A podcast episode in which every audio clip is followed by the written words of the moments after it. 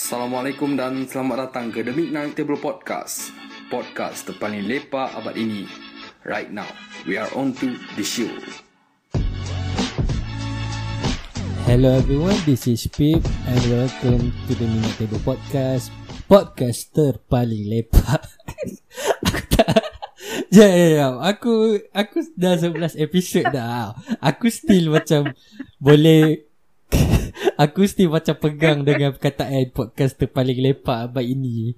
Aku aku aku tak tahu lah podcast aku lepak ke tak. Kalau orang yang share dengan aku, dia tahu lah macam mana, apa, behind the scenes before ni. Dia tak lepak langsung. Behind the scenes dia memang kebabai lah. Tapi at least orang, kalau orang dengar tu, orang lepak. Orang boleh dengar sambil lepak. Macam aku dengar kau tu sampai aku sepinggan tau. Haa, kira that's the dengan point lah. Dengan makan Maggi Indomie. Weh, lapar doh. Jangan lah. Ya, aku lapar. Tak makan malam lagi. Ya, ya. Jangan, tak baik tau makan malam. Aku aku tengah diet tau sekarang sebenarnya. So, macam... Kau tahu intermittent fasting tak? Macam I F, I F. Tahu? Ah, ya. Yeah, ah, ada Emilia buat. Ah, so macam... Aku... Aku lunch... Aku makan dua kali je sehari tau. Aku lunch pukul satu... Mm-mm. And then aku dinner pukul enam. And then aku just tak makan or minum apa-apa kecuali air lah. And sebenarnya trick dia kena minum air masak je. But susah sikit uh-uh. bagi aku. Jadi sekarang dah okay. Tak jadi gemuk air tu. Aku memang Aku memang boleh kata badan aku sebab air lah. But since uh, hmm. September September kan bulan sembilan, sepuluh, uh-uh. sebelas, dah empat bulan dan alhamdulillah aku turun tujuh kilo. So macam okay, it's a, it's, a, it's a good achievement. Dah buat apa tak borak pasal diet bro. Sekarang pukul sepuluh dua belas malam. Nak santai kan, nak santai kan. Yeah. Kau, kau yang sebut diet dulu. Aku pula kena saja lah. So hari ni podcast kita di join by bukan kalang-kalang punya orang. Aku Eh aku dah sebelah episod. Aku asyik dapat Y B Y B je ni. Aku macam eh, Masya Allah Masya Allah Masya Allah So, hari ni punya podcast eh, kita cakap uh, dia religious sikit lah, Islamic sikit. Sebab korang jangan cakap aku buat kerja munafik lah, jangan lah. Aku, the, the purpose of podcast is to sampaikan the message to the people to listen in an audio form. Betul. Ah, so macam kalau benda tu bagus untuk pendengar, then pendengar boleh take the positive things like that. Dan aku cuma buat kerja aku and upload it to Spotify for people to listen. And untuk hari ni podcast kita di join eh, aku baca balik eh kau punya jawatan. Gini gila-gila jawatan ya. Naib Presiden Majlis Pimpinan Tertinggi Rakan Siswa YaDIM Peringkat Kebangsaan. Macam wow. Hmm. Kau aku dah main national punya level ni orang lah.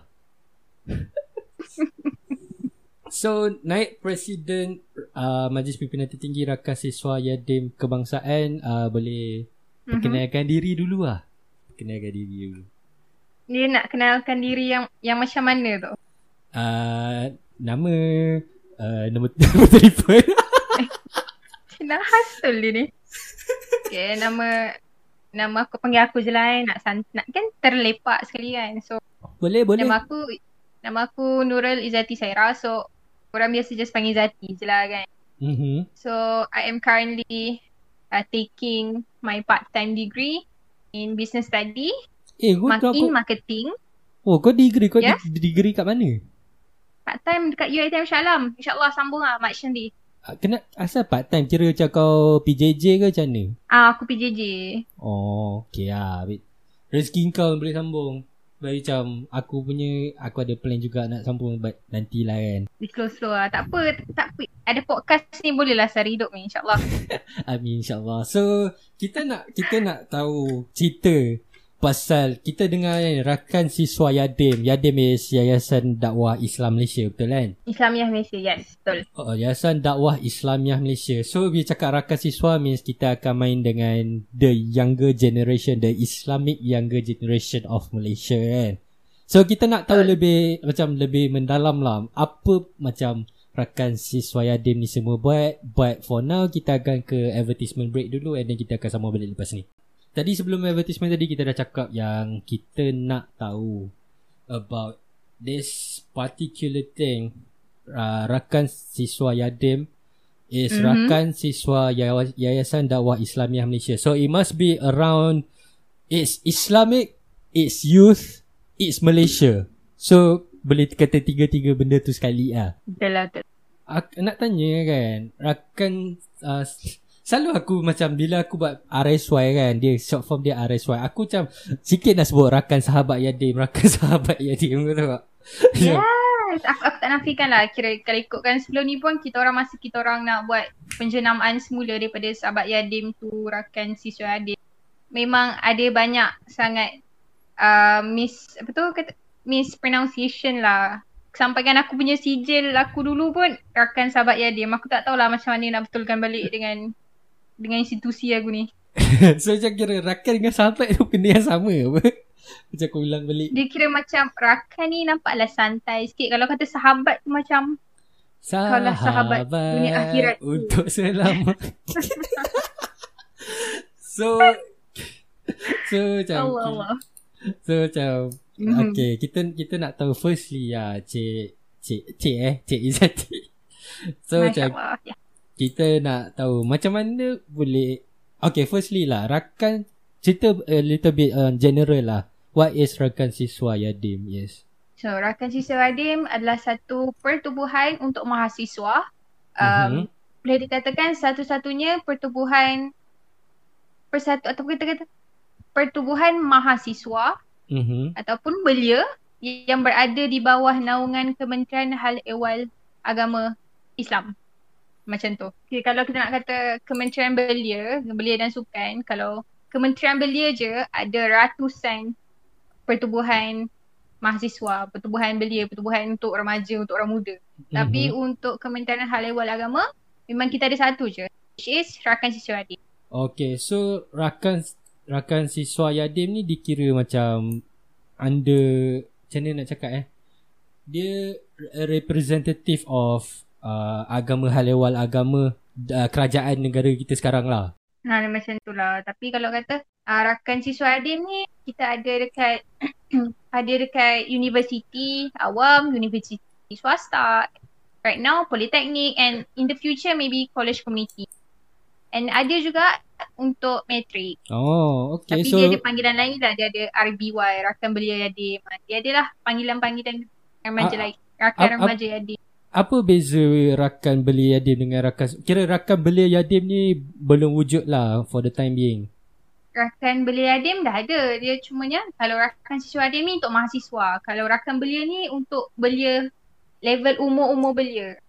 Oh, so dia tak semestinya orang yang belajar kat universiti lah kira? Tak juga. So c- contoh macam kita nak cakap apa pasal siswa ni kan. Tadi cakap bermain mm-hmm. untuk... Uh, swasta, bermain bukan bermain lah, kira macam merangkumi mahasiswa lah kan, swasta, awam, yes. college, in the future college community. Kita nak tahu kan, apa sebenarnya yang uh, Rakan Siswa YaDIM ni dia macam uh, what's the word lah, dia macam apa yang dia bagi dekat siswa ni, what is the apa yang R S Y ni prepare lah benefit untuk uh, benefits dia macam tu. Okay, Rakan Siswa YaDIM ni um, for me, it is special sebab kita memang uh, menumpukan kepada pengkadiran. Pengkadiran kepada mahasiswa daripada Pen- segi pengkadiran, kemahiran dia. Peng- pengkadiran tu apa? Macam melatih diri kau lah. Dia, dia melatih diri kau untuk bersifat ke arah kepimpinan. Especially mm-hmm. dalam kepimpinan Islam. So, uh, Rakan Siswa YaDIM ni juga, ya, kalau kita sekarang, kalau, kalau nak kata... Rakan Sahabat YaDIM, Rakan Siswa YaDIM sekarang, Rakan Siswa YaDIM sekarang, for me, for, my, for me myself yang dah melalui perubahan daripada Sahabat YaDIM dan penjenamaan semua kepada Rakan Siswa YaDIM, kita ada right now, kita tengah memfokuskan tentang pemikiran, iaitu melahirkan lagi mahasiswa yang lebih berfikiran matang, lebih terbuka, lebih nak membincangkan isu-isu serius dan bukan lagi just talk about couple and talk about aurat, tudung pendek, tudung baju macam ni, baju macam ni, no. Sekarang mm-hmm. ni kita dah, kita nak berani talk about dasar negara, kita nak bincang tentang uh, perjuangan Palestin ke, kita nak talk about uh, macam mana Perancis boleh uh, mempertikaikan uh, agama Islam, and then the topic, it must be larger and lebih, kalau kita tengok orang tu, kita akan rasa macam orang ni dia lebih serius untuk memperjuangkan gerakan Islam. Macam tu.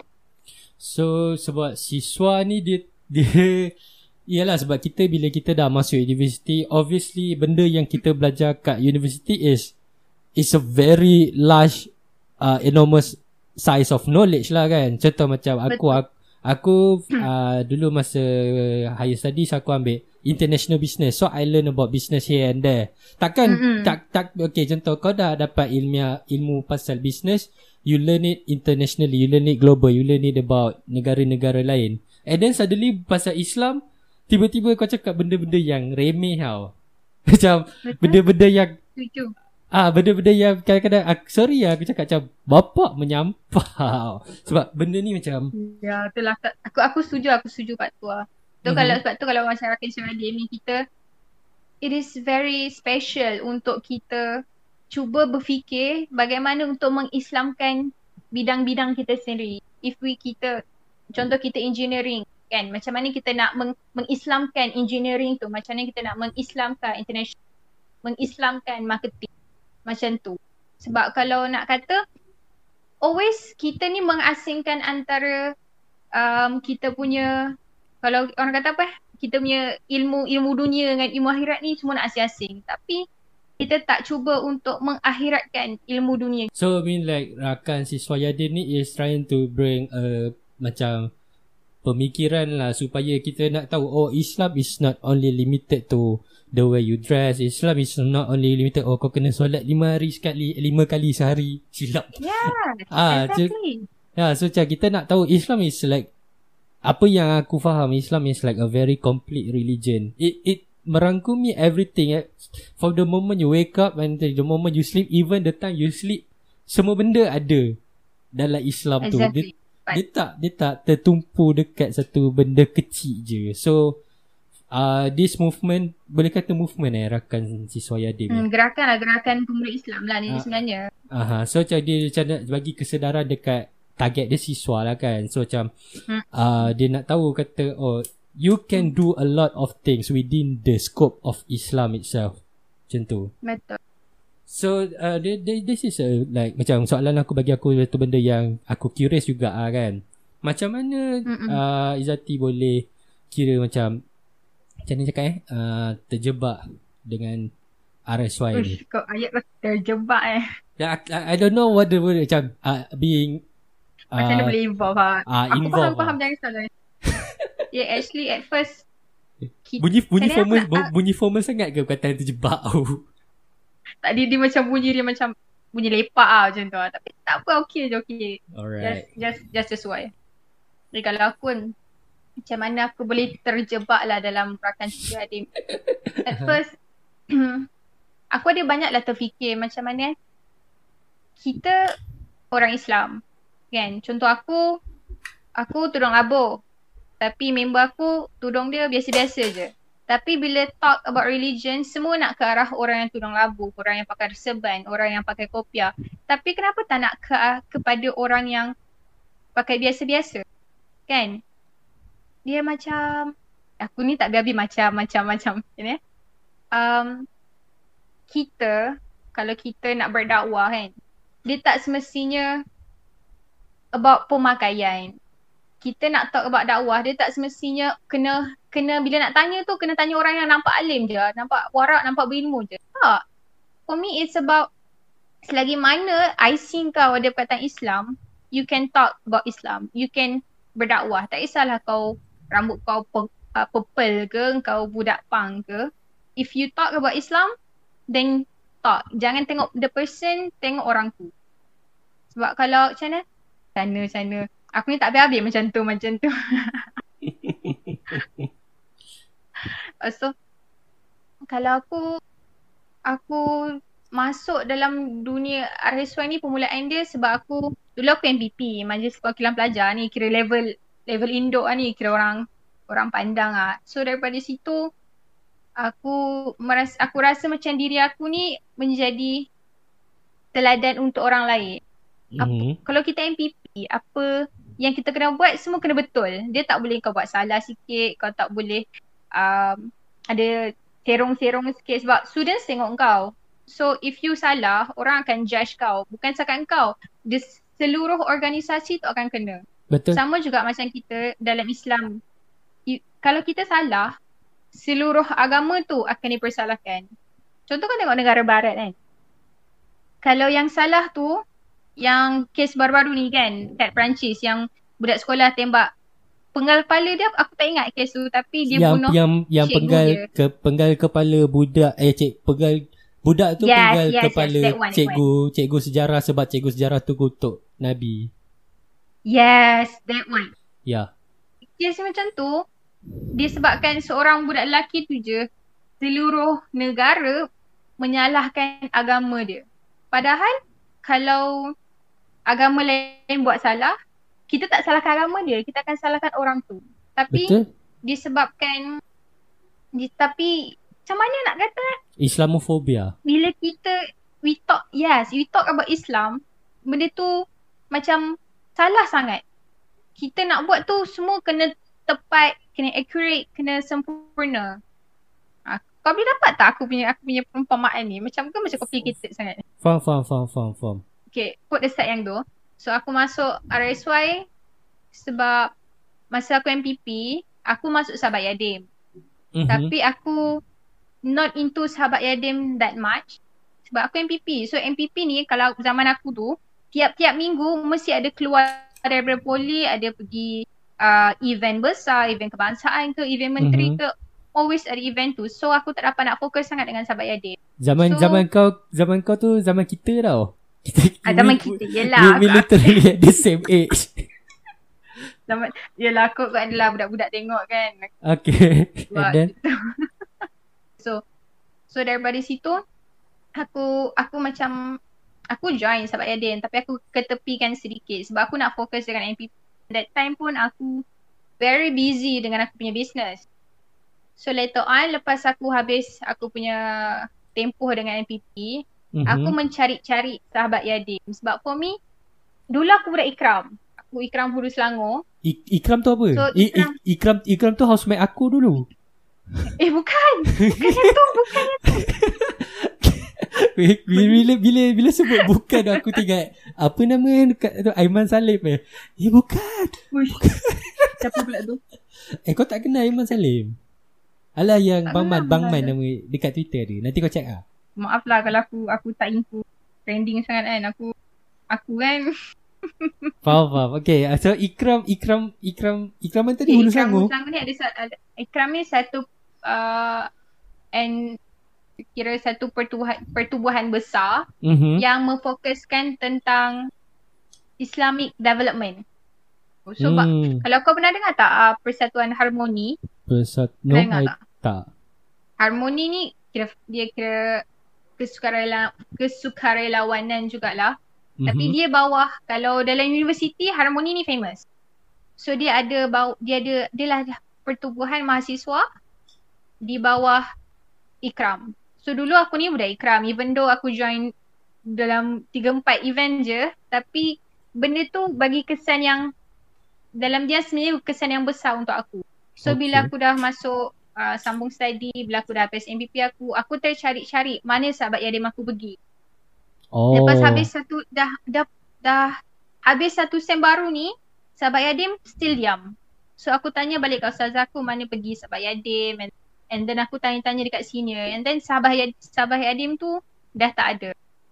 Aku tertanya-tanya kenapa sahabat YaDIM ni tak ada. The reason is sebab kita tak ada um, pelapis. Bila gerakan Islam, kita tak ada orang muda yang nak menyambung gerakan Islam ni, yang kita nak kita nak kena ada leader yang betul-betul nak gasak untuk bangkitkan Islam macam tu. So bila sahabat YaDIM ni mati, aku aku macam sedih and aku macam kecewa jugalah sebab aku rasa the part of uh, kenapa sahabat YaDIM ni jatuh dekat tempat study aku sebab pertubuhan-pertubuhan lain tak sama-sama membangunkan pertubuhan rakan siswa YaDIM, uh, sahabat YaDIM that time. Mm-hmm. Contoh eh, um, bila kita jatuh, contoh kita diri sendiri kita jatuh, kita nak kena ada member-member kita, sahabat-sahabat kita yang nak bangkitkan kita sama-sama, nak bawa kita dari, bangun daripada kejatuhan kita. That's the same thing yang happen dengan sahabat YaDIM. Sebab aku aku macam aku tak salahkan, tapi aku macam macam mana Ke, kecewa aku lah. Aku rasa kecewa, aku terkilan sebab aku rasa macam mana organisasi sepenting ini yang nak memperjuangkan gerakan pemuda Islam boleh jatuh dan ke mana organisasi-organisasi lain pergi. Tak kisahlah hmm. M P P ke, Pusat Islam ke, Sport Rex sekalipun ke, Kamsis ke, hostel asrama student ke. Tak kisah. Tapi as long as bila kau pertubuhan, kau kena sama-sama membangunkan each other. Sebab pada aku benda tu sama je. Kau nak membangunkan mahasiswa, kau nak membangunkan pelajar, membangunkan agama. That's point dia sama je untuk kebaikan. So starting daripada tu, aku start up balik sahabat YaDIM. And then dia dah rebranding balik yang baru, Rakan Siswa YaDIM. Aku cari balik uh, aku buat interview, cari balik student-student. Setiap tak aku seorang lah. Aku seorang je. Even member aku yang lain pun, diorang support tapi diorang tak join. Nampak tak? Aku daripada awal aku seorang lah. Tapi at least support tu aku ada. Sekalipun diorang tak join. So aku buat balik interview dengan cari-cari member aku yang boleh buatkan interview untuk lelaki, untuk perempuan. And then tertubuhlah Rakan Siswa YaDIM dekat tempat study aku.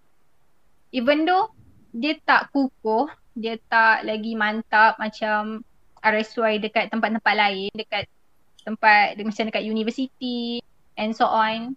Tapi at least for me, masih ada harapan untuk kita uh, membangunkan gerakan pemuda Islam. And then after that, baru that time aku call uh, penolong pengarah YaDIM. Aku aku accept dia, lepas tu dia call aku. Lepas tu aku cerita apa masalah dekat tempat study aku ni, macam mana nak, apa masalah R S Y kat sini. And then dia contact aku, dia suruh hadir, datang meeting dekat Putrajaya. So aku datang, and then starting daripada situlah aku terlibat dengan pimpinan kebangsaan. So uh, rebranding of from sahabat YaDIM nak ke Rakan Siswa YaDIM ni benda baru lah. Kira I thought that dah macam tiga empat tahun lepas. So macam the rebranding is baru je lah benda tu. Rebranding ni memang baru. Dia kira dalam setahun setahun setahun lebih macam tu je. Oh, so macam hmm. quite new. Tapi aku rasa macam aku dah dengar kata YaDIM ni since entah apa daripada aku kecil lagi kot. YaDIM memang dah lama. YaDIM ni dia adalah ada salah satu agensi bawah Kementerian Hal Ehwal Agama. Bawah mm-hmm. sekarang bawah uh, Datuk Doktor Zulkifli lah. So kita orang bernaung di bawah YaDIM. So so sekarang ni hmm. untuk Rakan Siswa YaDIM yang sekarang ni tengah handle lah kan, Cik Izzatee handle sekarang ni kan, uh, kira macam mana sekarang? Macam mana condition dia sekarang?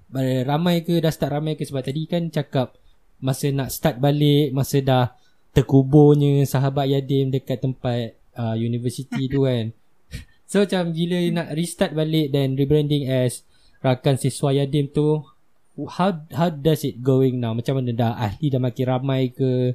What's the future oh, project? Ah, macam yang, tu. Yang aku cakap kejatuhan tu, itu satu tempat je. Tapi um, kalau nak kata, kalau nak kata, aku rasa aku asyik ulang perkataan sama. Kau, kau tak perasan ke? Tak apa, tak apa. eh, eh, lumrah manusia, perangai lain-lain. Aku ulang, aku perasan orang tegur kat tu. Tak um, apa, tak apa. Okay. Rakan Siswa YaDIM sekarang kita ada ahli keahlian lebih kurang lebih daripada uh, lebih kurang sepuluh ribu keahlian mahasiswa. It's a lot. Actually it's a lot. Kalau dekat politeknik sekarang kita ada lebih kurang dalam empat belas politeknik daripada tiga puluh enam, dan insya-Allah akan berkembang kepada keseluruhan tiga puluh enam, insya-Allah, doakan.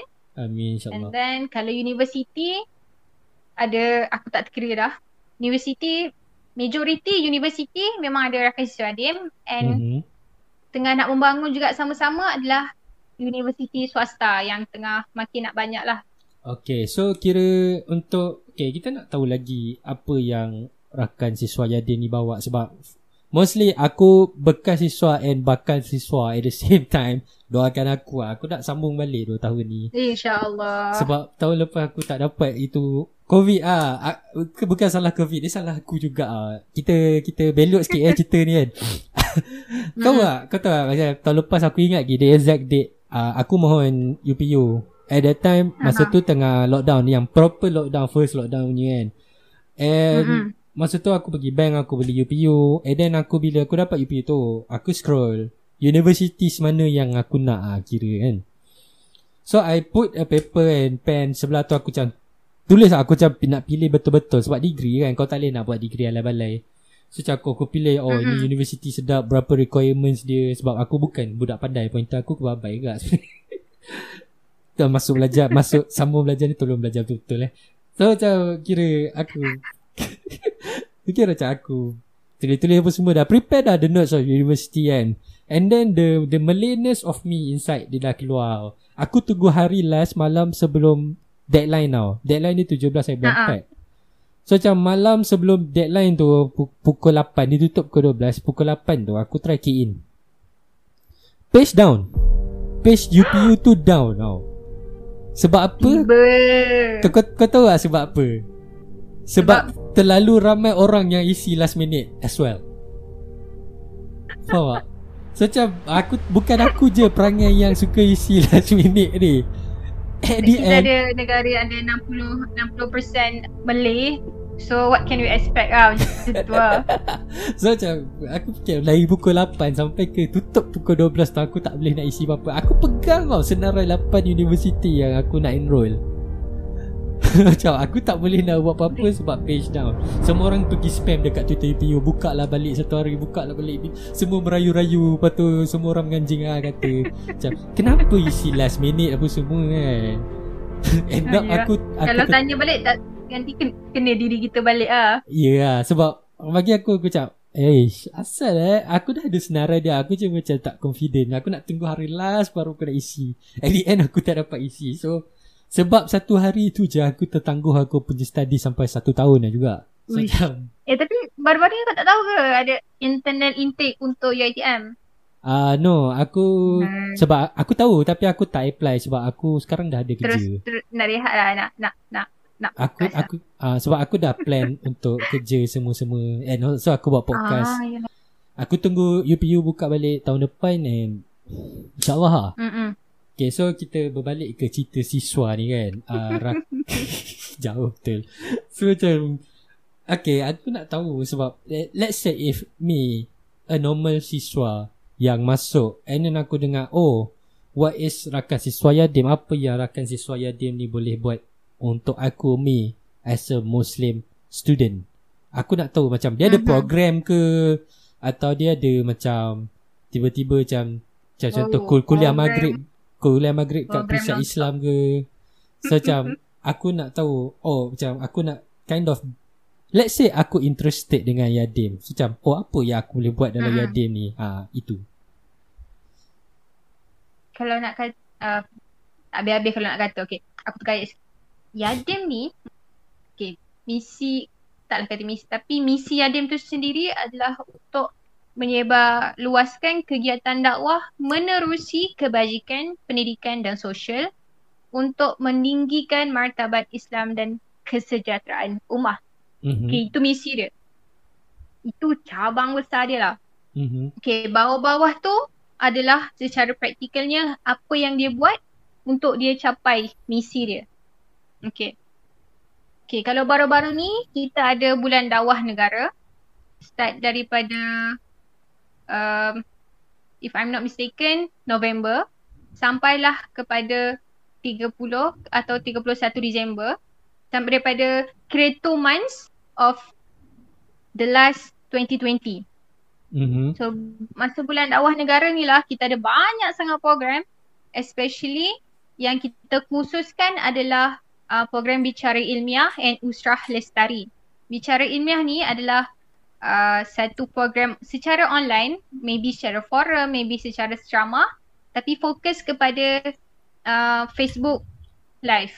Contoh kalau sebelum ni ada Ustazah Isfadiah, Ustaz Dusuki, ada uh, Ustaz Firdaus Wang, ada Piu Amin, dan kita ada ramai lagi ikon-ikon dakwah YaDIM yang turut sama serta mm-hmm. untuk um, berforum dengan Rakan Siswa YaDIM.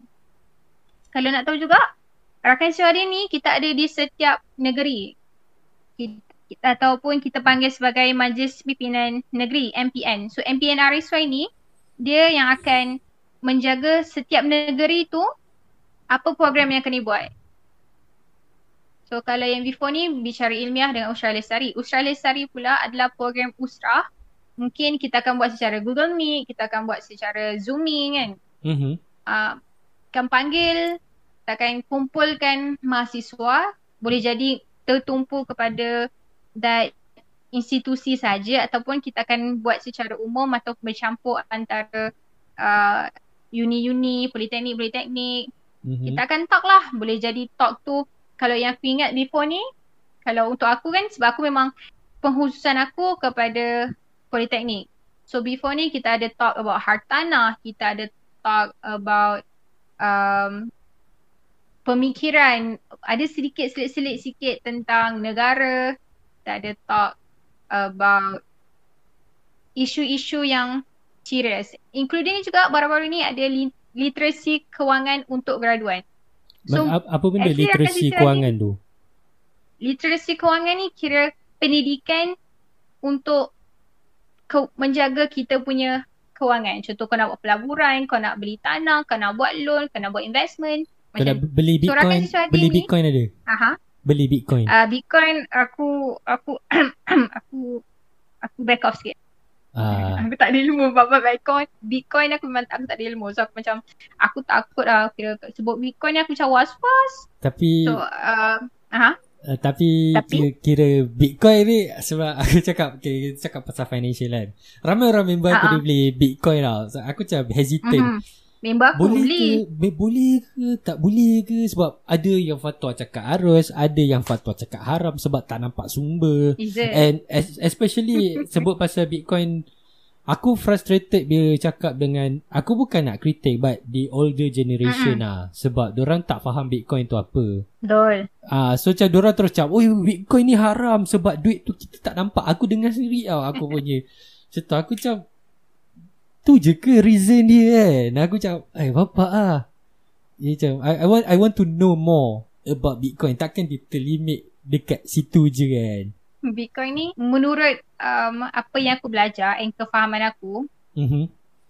Bitcoin ni kenapa ada isu yang sangat besar pasal Bitcoin adalah disebabkan dia tak inform dekat kita pelaburan dia. Contoh kalau kita nak buat investment, kita kena tahu kita melabur atas apa. Contoh kita melabur atas saham syarikat tu ke, atas uh, hartanah tu ke. Tapi Bitcoin, it just, it talks about investment. Tapi dia tak ada sebut secara spesifik atas apa yang melabur. So daripada oh. situ ada unsur was-was ataupun unsur syubhah. Syubhah lah macam tu.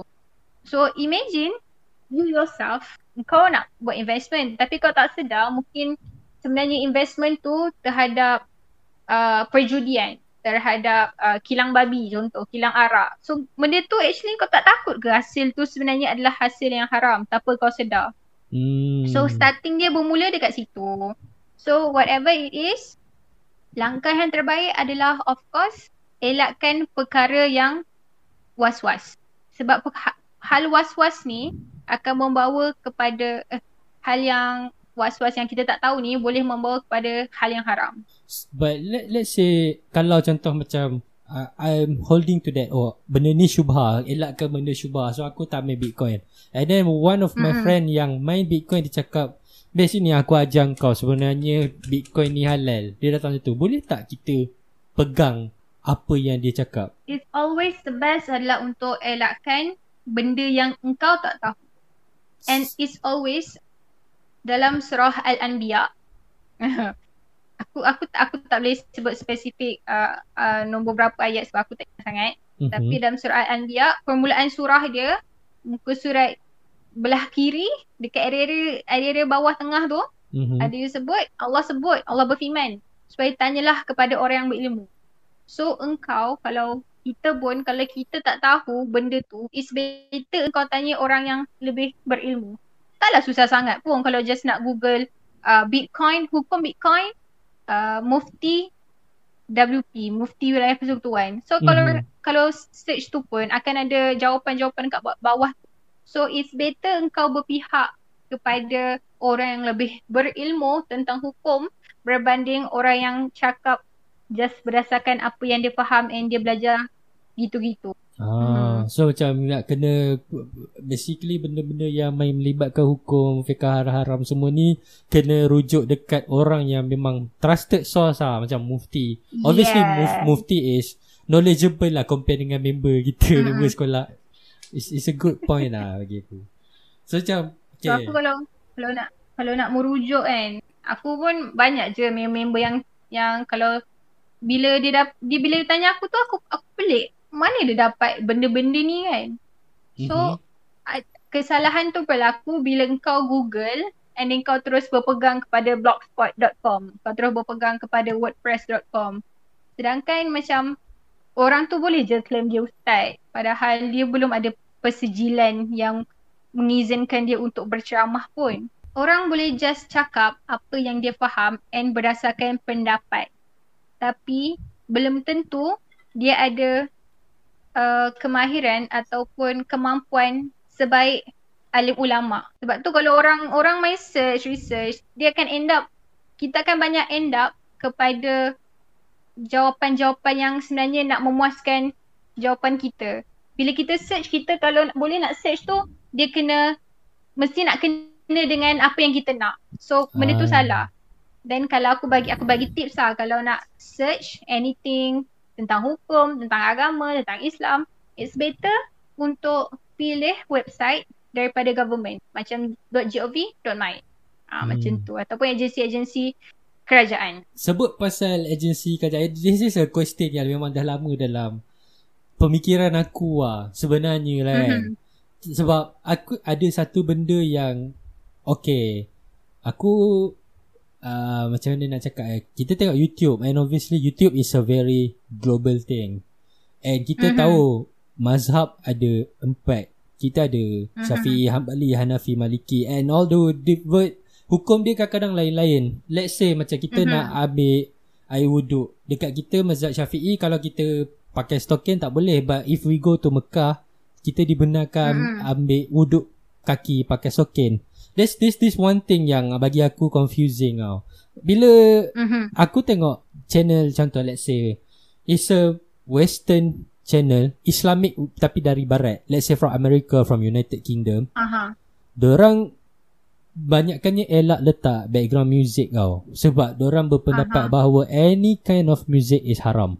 Dorang cakap yeah, macam tu. Ah ha, tapi aku macam Eh sama ni aku dengar lagu berdosa ke? I'm, I'm a big fan of music as well. And is nasyid is a form of music. Dorang even reject mm-hmm. nasyid sebab dorang cakap it involves mm-hmm. musical instrument. So aku Google and aku keluar uh, this website Mufti Wilayah Persekutuan and I scroll and just like hukumnya harus is as long as dia mm-hmm. tak membawa kepada meaning-meaning yang haram. But there's a feeling of mana satu aku nak pegang ni tau. Kau faham tak? Uh-huh. It, it, it's always macam aku nak pegang aku punya negara punya mufti atau aku nak pegang mufti negara luar. Sebab yes, aku orang Malaysia, aku ikut negara Malaysia punya lah, but yang negara luar tu macam sebab macam aku dia, dia datang feeling macam tu. Kau faham tak? So, so macam mana which, which one should I choose and why lah? Okay lah, kalau aku nak, kalau kau cerita pasal music ni, aku pun pernah alami benda yang sama sebiji macam kau rasa. Sebab aku minat muzik, mm-hmm. mak aku tak adalah pergi heavy metal ke apa kan. Aku minat, uh-huh. kalau aku aku minat lagu yang melancholic, dia macam lagu orang depressed. Aku tak depressed, tapi lagu macam orang sedih. Sikit-sikit lagu macam orang orang tengah murung punya lagu, tapi aku minat. For me it's fine. Mm-hmm.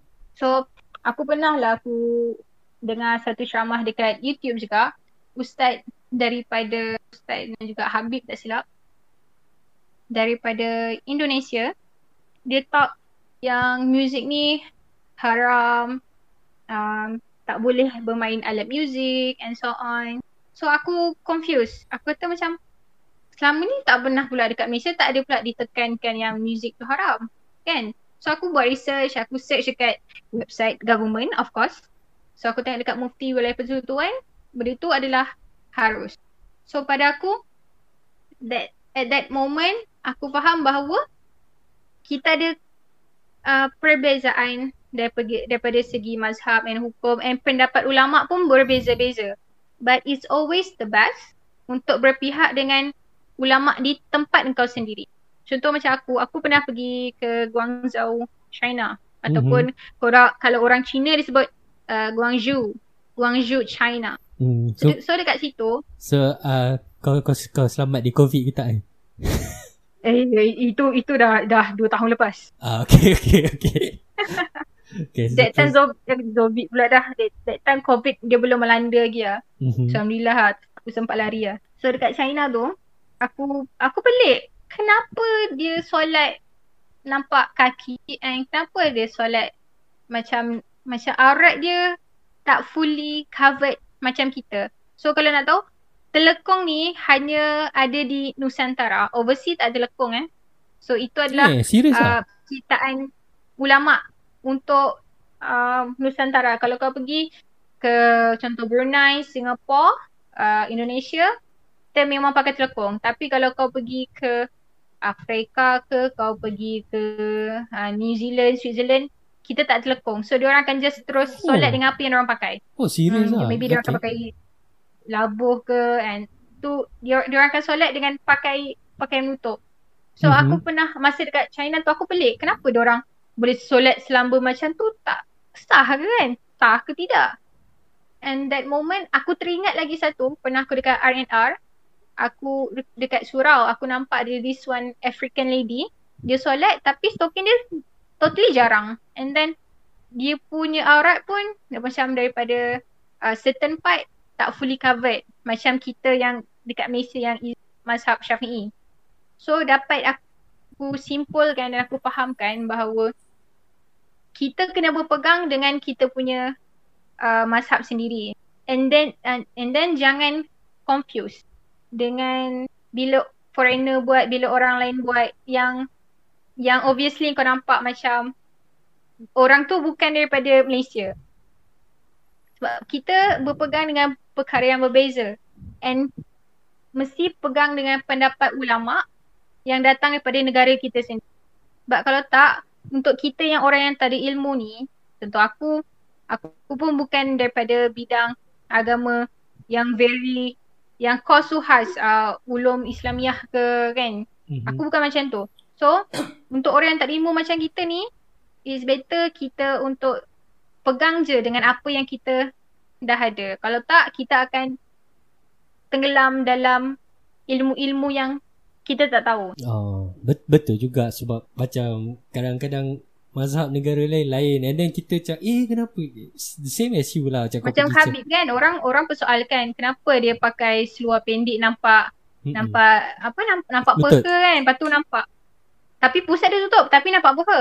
Tapi kalau ikutkan ada ada ada penerangan daripada seorang lelaki ni, dia mazhab, dia mazhab bukan mazhab Syafi'i, aku tak pasti sama ada dia mazhab Maliki atau Hanafi, tapi this one mazhab dia fokus bahawa Um, aurat berat adalah daripada pusat dan kemaluan. So peha tu kira is bukan okay aurat lagi. Oh. Ha, dia kira dia is okay lagi. So macam tu lah. So orang-orang persoalkan kenapa dia pakai uh, rambut palsu, sebab rambut palsu kan secara umumnya uh, untuk semua mazhab haram. Tapi berbalik kepada budaya tu sendiri. Apa yang dah menjadi budaya, so tak salah untuk uh, dia buat. Macam tapi macam yang Kabib pakai tu bukan rambut kan, tu topi. Dia, right? Dia topi. Ah ha, sebab yes. ada ada video tu keluar dekat Instagram tau, talking about aurat uh-huh. lutut dia, also dia ni kan. Uh-huh. It's not it's not rambut betul. Palsu. Uh, so yeah, okay, this one last thing ah. Kata je kenal ni ya. Ada yang pasal one football player yang speak out about the torture of Chinese Uyghur dekat then about the Muslims over. Yang uh, yang mana? Football yang mana? Ingat nama tak? Uh, Mes- Mesut Özil nama dia.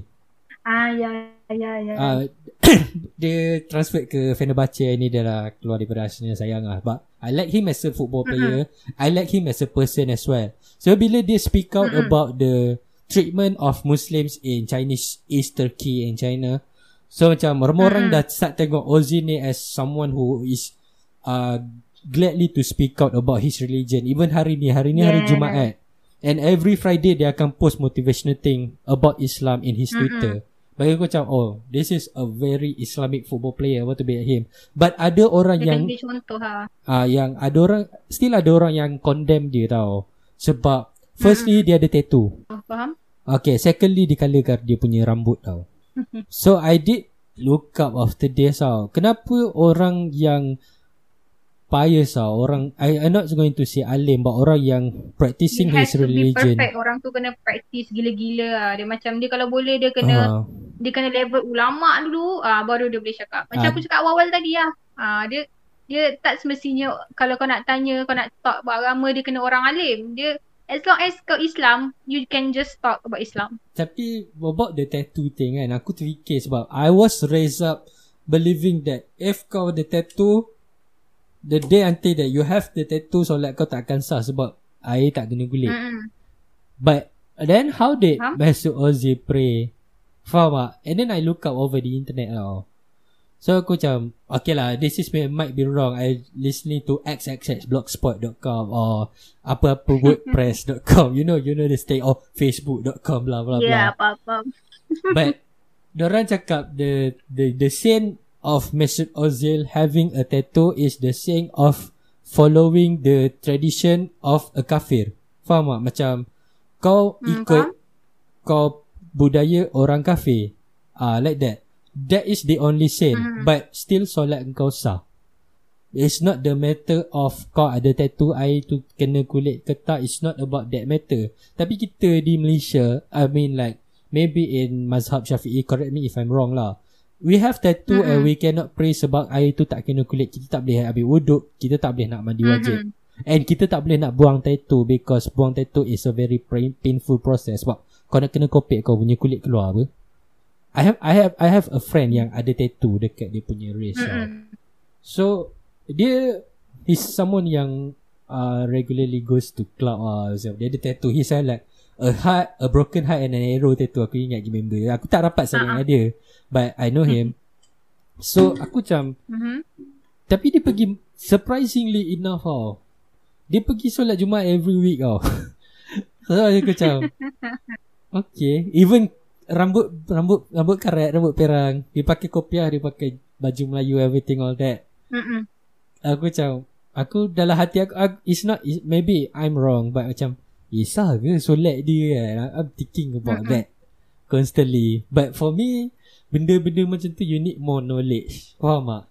Macam kena, otak kena berkembang lagi kan. And that's the point of Rakan Siswa YaDIM, untuk ajar the younger generation, the student generation semua, untuk terbuka lagi dia punya minda lah. Untuk yes, pada aku apa yang kau cakap ni sangat tepat. Sangat tepat macam nak membuka minda dan fikiran tu. Aku aku kira aku taklah aku aku kan ya. Aku boring lah sikit. Aku tak kata aku belagak, tapi aku aku boring bila kita asyik bila remaja ni asyik fokus too much on couple uh, aurat couple aurat couple aurat that thing. Dia macam hidup kau ni tak ada benda lain ke macam tu. Ah, faham faham faham. faham. So, Dalam dalam kes ni kan, contoh macam tattoo dan solat. Kau ingat tak, aku, maybe ada yang pernah dengar ceramah Ustaz Abid Liu kan? Mm-hmm. Dia kata laki, laki tu, laki and perempuan tanya, boleh ke dia solat? Rambut dia dah color, dia dah pakai subang, dia ada tattoo. Tapi apa yang Ustaz Abid Liu cakap ni tepat. Solat je. Solat lah. Kau ada tattoo ke, kau bunuh orang ke, kau buat apa ke, solat lah. That's, dosa dan pahala ni berbeza. Tapi as long as kau solat, kau jalankan kewajipan kau yang utama. Yang yang utama ni solat dulu. Solat. Kau solat, yang lain tu biarlah. Sebab solat ni akan mencegah daripada kemungkaran. So bila you know yourself, bila kau ada banyak sangat dosa, kau non-stop buat dosa, tapi kena, kita kena always faham bahawa dengan kita jaga solat tu, slowly solat tu yang dah dijanjikan memang akan mencegah kemungkaran tu, dia akan slowly dia akan buang dosa. And to people yang bila dia nampak benda-benda macam ni, contoh kalau aku aku aku ada member yang free hair. So for me macam, why kau free hair? macam kenapa free hair? And then ada member aku yang tak solat pun. Kita tak tahu hidayah Allah tu datang bila. Then it's always the best untuk be positive. Mungkin dia ada dosa, kita tak boleh tengok orang tu dengan dosa yang dosa dia yang semalam, sebab boleh jadi malam tadi dia dah bertaubat.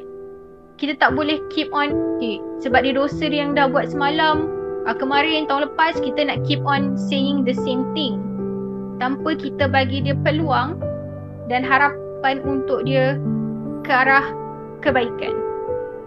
Kita just pandang je benda baik. Biarlah dia pergi clubbing ke, dia minum arak ke, at least dia solat, at least dia percaya Allah tu ada. And aku pun, aku ada member yang bisexual, and then dia dah few times uh, try to commit suicide. But for me, I'm happy enough un- untuk tahu bahawa she still believe in God, she still believe in Allah, she still stay in Islam. For me, at least itulah sekecil-kecil iman yang maybe akan menyelamatkan dia untuk masuk syurga. Dan kita yang rasa kita ni dah Islam, dah solat ni pun, belum tentu kita perfect pun. Tapi but at least the point is that we are trying to be better. We all trying to be better. Sebab even orang tu jahat macam mana pun, dia akan still suka dan lebih cenderung kepada kebaikan. Contoh kita, kita kita pengotor sekalipun, kita akan still suka benda yang bersih. Kita akan still suka baju baru.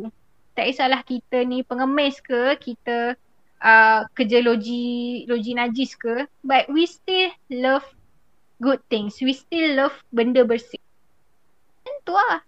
Dia, dia punya perumahan tu, kalau kalau dapat faham tu, dia macam tu lah. So, talk. Aku terdiam sikit sebab no, benda tu tak. It's a good thing that aku terdiam sebab benda tu sampai ke hati aku lah sebenarnya. The things that yang aku always it's things that aku always wonder tau. Macam uh, let's say aku, let's talk about religion and what uh, the effects of religion kat aku lah. Aku cakap Hindu. Sorry kalau bunyi aku sebab sikit lah, because it's turning quite emotional lah sometimes. So aku ni jenis mm-hmm. yang a very emotional person. Kau jangan bawa aku masuk wayang lah. Aku memang rabak lah. Air aku hujan lah. Aku cakap, mata aku hujan. Kalau kau bawa aku cerita sedih, mata aku hujan. Kau petang-petang mendung, mata yang hujan ni. Aku macam. But let, talking talking about religion kan, mm-hmm. aku not having a good teenagehood tau. Macam mana mm-hmm. uh, aku grow up not well. Sebab aku the only child of my family. So aku macam mm-mm.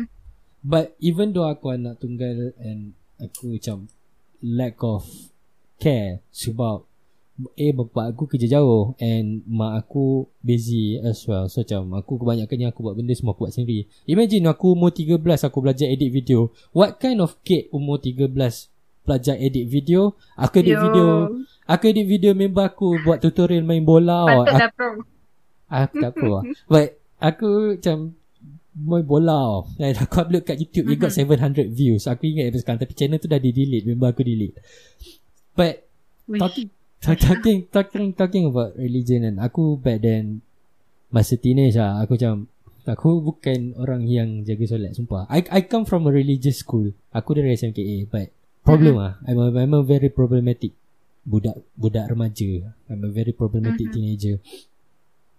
Kadang-kadang aku fikir kan, bila aku nak mati lah. Macam aku dah, aku dah sakit hati dengan hidup ni.